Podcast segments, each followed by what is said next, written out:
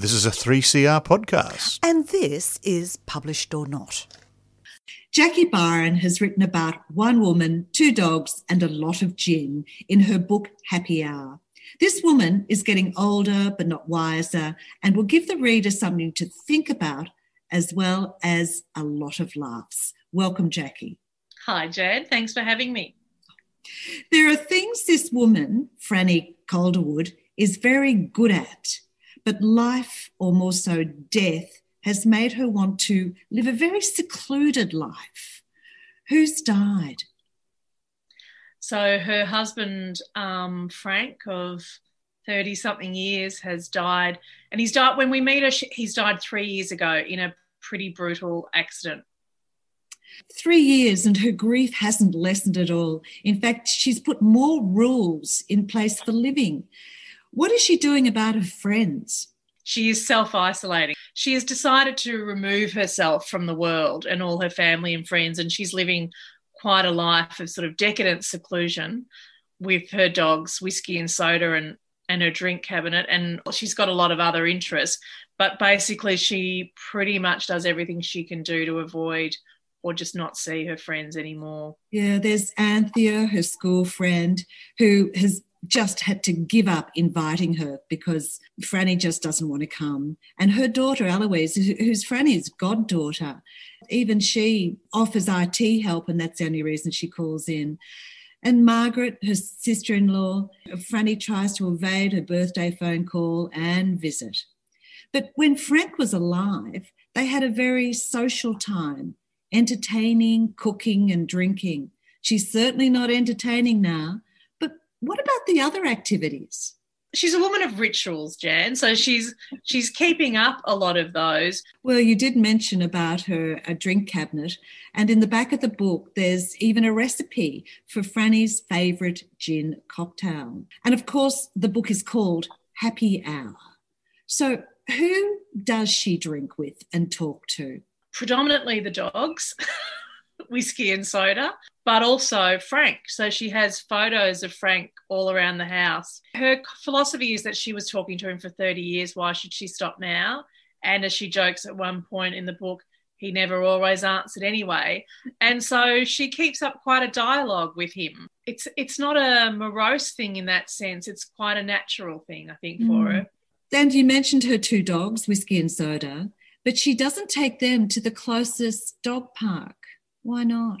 Everything that she does is to avoid memories of the life she had before. And her and Frank were sort of stars of the local dog park. Well, they, they were just such a social couple that, I mean, if you've got a dog, you know, around Melbourne where we are, it's often a great way to meet neighbours and stuff. And that she was very much enmeshed in that community and she doesn't want to see them anymore. So she does, even the dogs must suffer, even they must live in seclusion. She just doesn't want to see anybody's sympathy in their eyes. There's Wayne in the bottle shop that she frequented often, and he never asks how she's coping. A quote from your book He saw her as an entity unto herself, not the remaining half of a once fine pair. And then the new neighbours who move in next door. Who are the Salernos? So we've got this stage a single mother, Sally Ann, and her teenage daughter Dee, who's about 15 or 16, and a little boy, Josh, who's eight.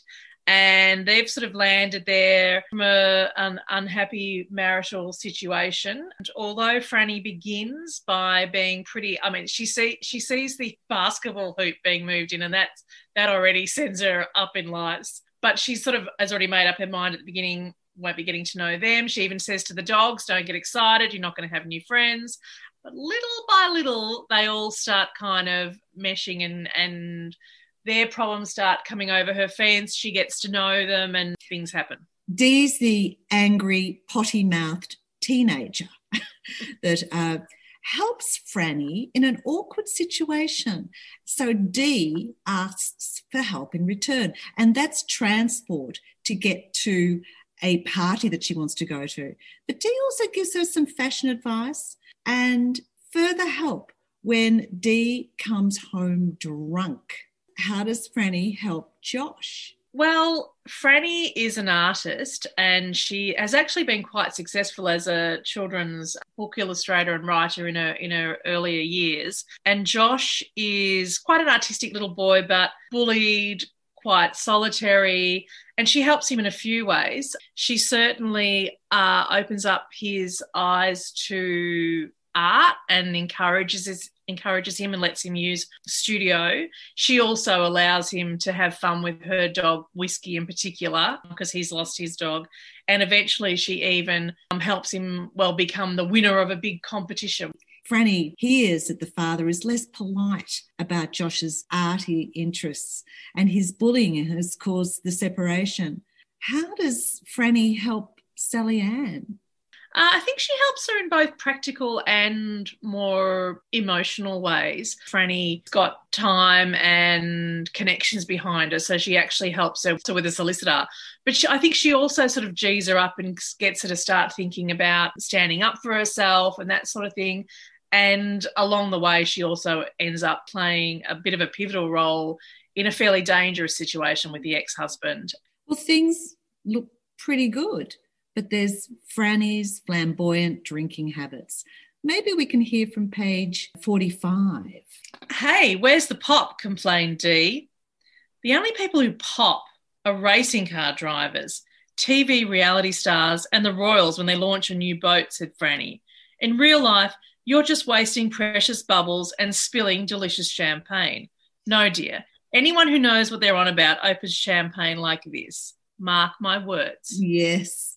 But these also lead to trouble. What was the problem with dressing up for Oscar night with Dee? Are we talking about the drinking? oh, we are. We are.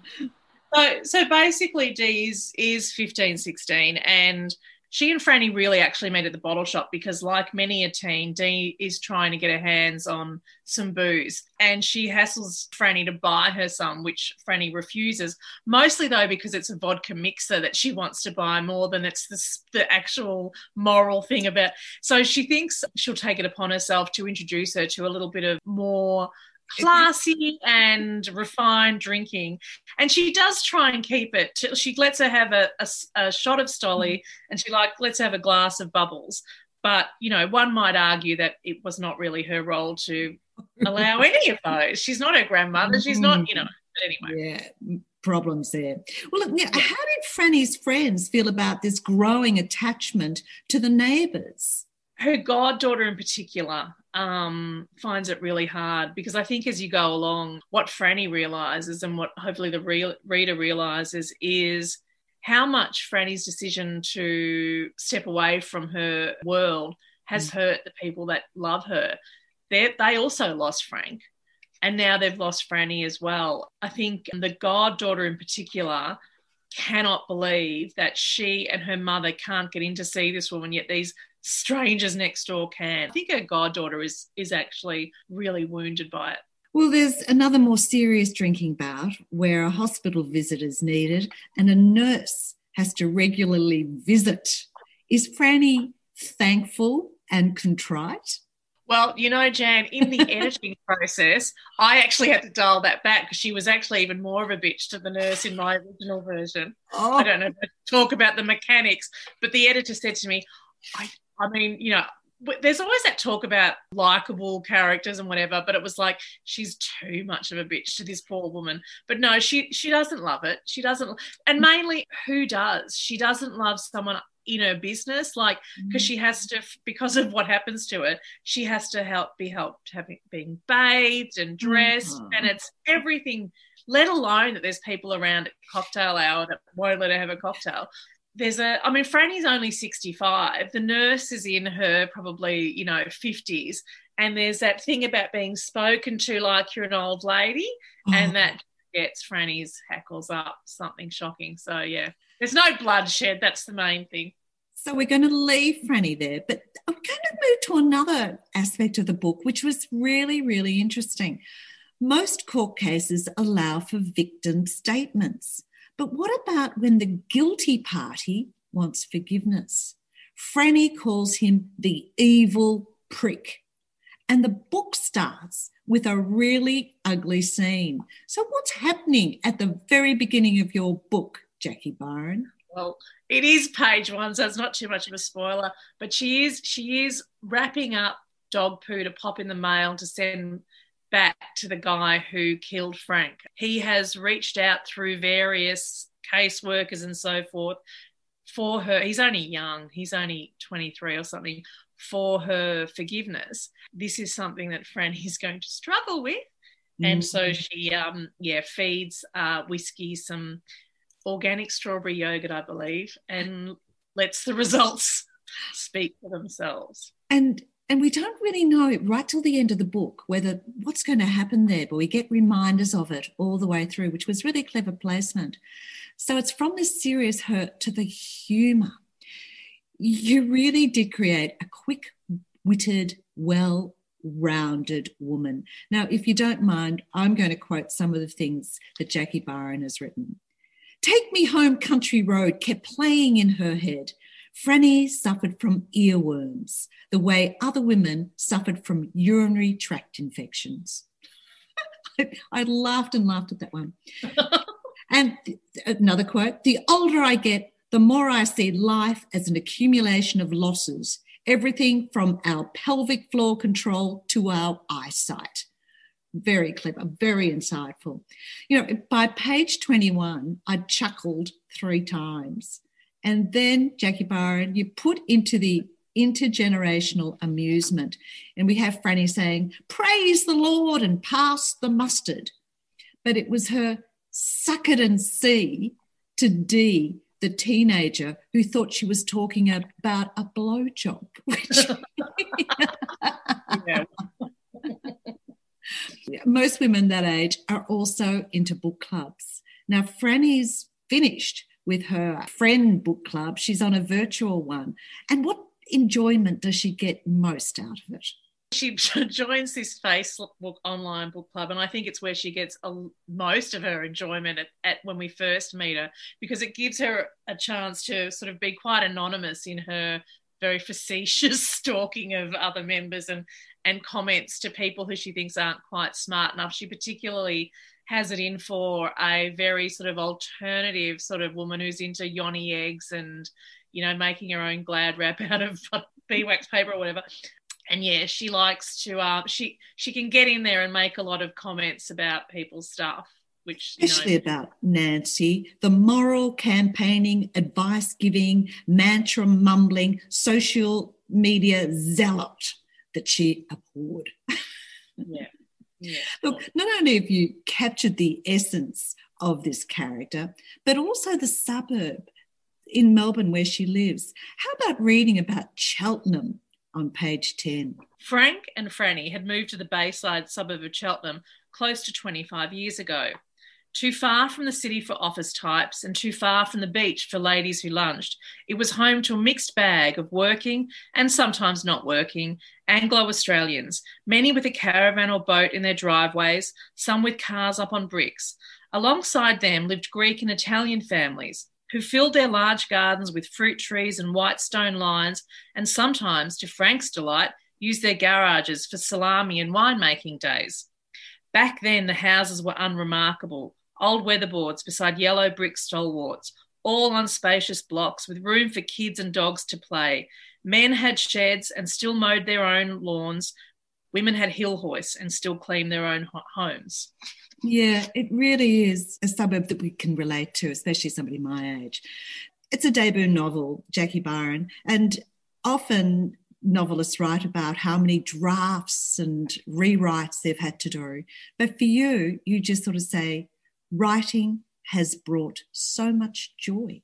Yeah, definitely. I finished this during lockdown last year. So, what a great project to have. I mean, I do feel so lucky that writing regardless of anything else is my is my hobby because you can do it anywhere all you need all you know, I was going to say laptop you really could just use pen and paper but it it was so nice as things were so glum we thought they were going to end then, but anyway, to just toddle off into this world, you know, where there was no COVID and you could choose to self isolate, but it wasn't forced upon you. Well, I read it in lockdown and thoroughly enjoyed it. Jacquie Byron has created a feisty 65 year old woman, getting older, perhaps not getting wiser. Friends had become unwelcome in her seclusion until circumstances, being the new neighbours, breach her fortress and heart in the humorous happy hour. Jacquie, thank you very much. Thank you, Dan, and thanks for supporting local writers. It's really but more important than ever at the moment. Thank you. And now it's David's turn. J.P. Pomare once again takes us on a thrilling journey of psychological suspense and intrigue in his latest work, The Last Guests. So, JP, welcome back to 3CR. Thanks so much for having me again, David. I'm, I'm excited to chat about this one. Lena Phillips, who narrates this story, is compromised. And firstly, it's her own behavior that has brought her undone. Yeah, she's misbehaving, I guess, but um, I, I, like to think there's sound in, in her world anyway. There's a sort of sound, logical reason behind what she's doing, but she's out seeing someone she shouldn't at a bar, and I guess that's the beginning of the story. But it's the technology that has allowed her to arrange this liaison supposedly with anonymity. Yeah, that's right. You know, um, when I wrote this, I was, I was, thinking of a story I could tell that you couldn't tell 10 years ago. A, a really contemporary kind of technologically accessible, I suppose, and that, you know, we're looking at not only devices but services and software that wasn't available 10 years ago.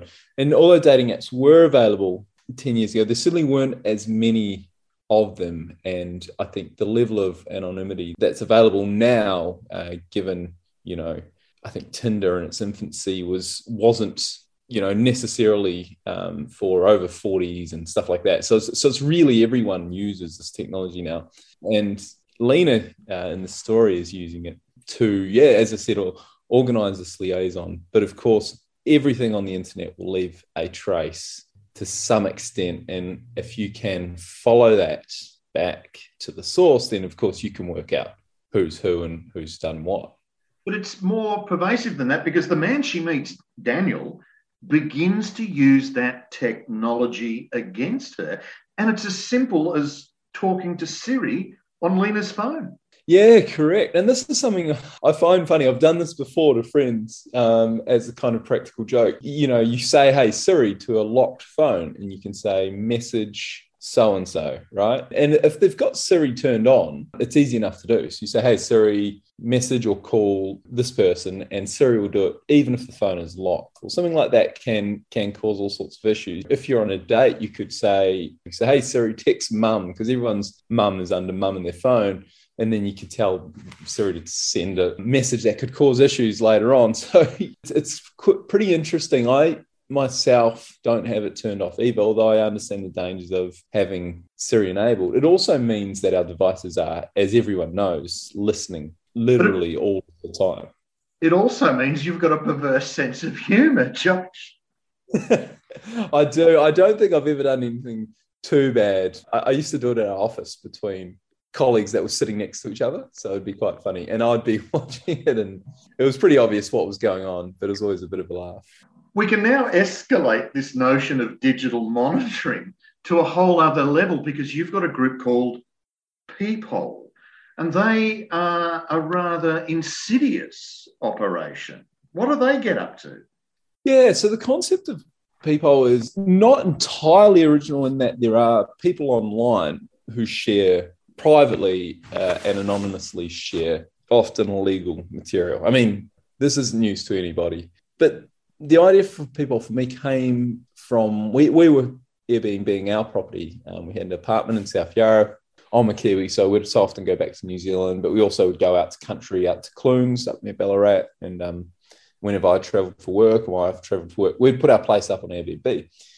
And the first time it happened, um, you know, we came home, and I tell this story a lot, but we came home, and because we wanted five star reviews, we'd always leave a bottle of wine out.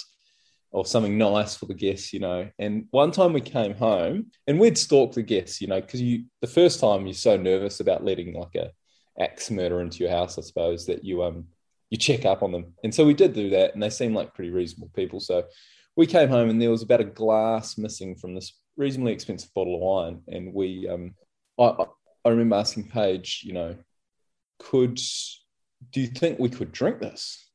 Obviously the answer was no because it was open. Uh, but the guests had had about a glass out of it and they seemed pretty sophisticated. We don't think they would have drunk from the bottle. There's probably no harm in it.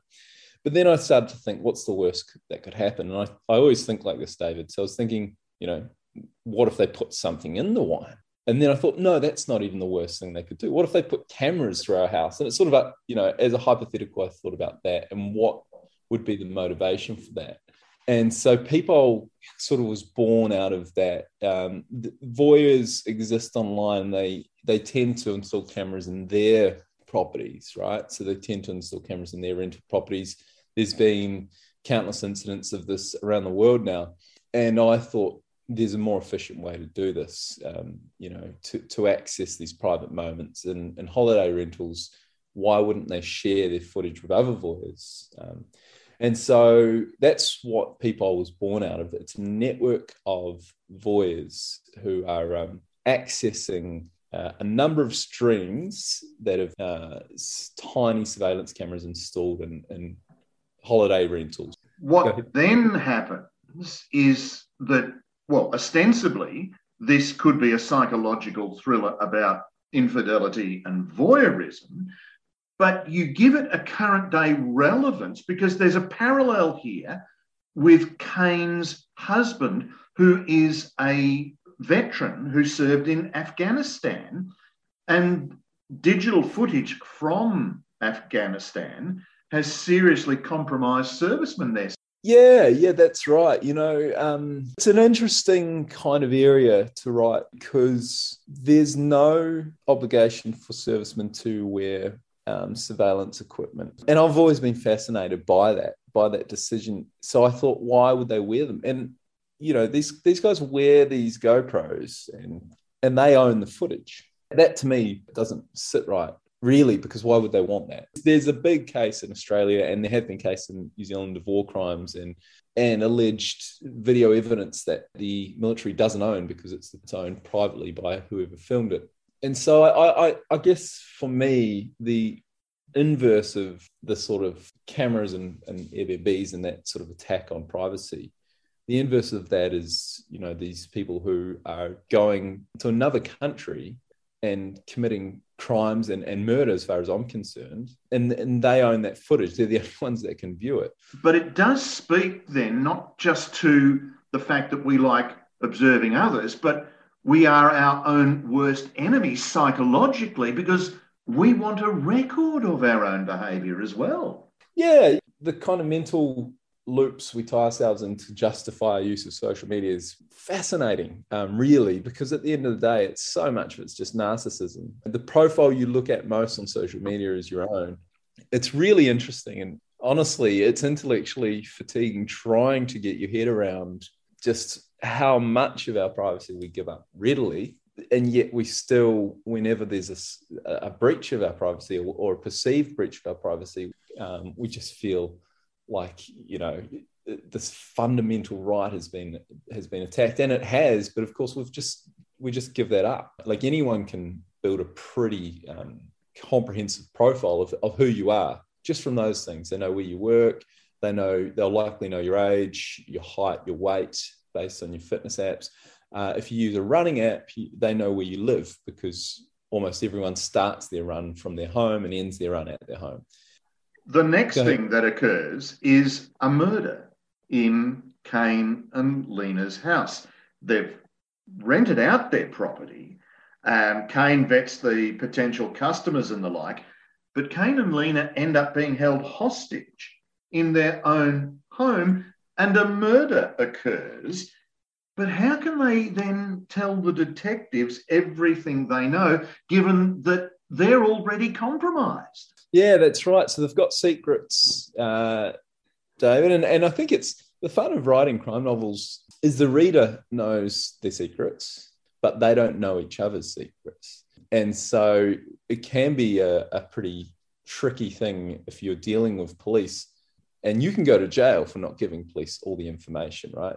So it's it was quite fun and, and interesting writing that dynamic where um, they don't know each other's secrets and the police are kind of asking them about this and the police are investigating and potentially getting closer to the truth and they are just sort of in their own worlds trying to protect their, their personal lives from um, what would be catastrophic really if it all came out so um, and then of course they realize you know midway through this event that people are watching so you know there's a, there's this record of what happened in their home that night. There's a record of who does what, uh, and there's all these people online who've seen who who's done what as well. Um, but of course, they're voyeurs, and by acknowledging what they saw, they're also acknowledging that they've engaged a highly illegal service and a, and would likely be in trouble themselves.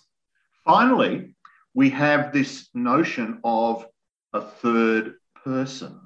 And this really sort of is where the novel ends with suspicions and doubts, really, about who's monitoring whom. Because just as there are voyeurs out there, the police can also use this information. To what extent do they go? All of this other world seems to be potentially viable uh, or suggested at the end of your novel. Yeah, I tend to write reasonably open ended endings. I mean, I'd say I, I definitely do. There's no no ambiguity there. I, I write endings that uh, lend themselves to a bit more speculation after that kind of final line, I suppose. There is uh, this world out there, the world of the story, but you know, there's there's certainly parallels in, in real life as well. And I decided pretty early on that the story wasn't about Peephole. The story was about Kane and Lena. And so, yeah, we get to the end, as you said, and there is a potential of this third man. There's all sorts of mystery about what really happened in the house and who has the the footage as well. Um, and we're talking about a few hundred people who are watching online who are all subscribing to the service. So, yeah, the third man, and as you're reading, um, hopefully it becomes pretty clear what what's happened. But the third man is the is the big question, I guess, that drives the second half of the narrative. Well, if the listener or the reader wants to find out who the third man is, if we can actually ever tell, if they want to know why Lena and Kane do what they do, they will have to go away and read The Last Guests. It's by J.P. Pomare and it's a Hachette release. So, Josh, thank you once again for talking with me today. Thanks so much for having me on, David. Always a pleasure. So, more authors again next week. Thanks for listening. You've just been listening to Published or Not on 3CR. You've been listening to a 3CR podcast produced in the studios of independent community radio station 3CR in Melbourne, Australia. For more information, go to allthews.3cr.org.au.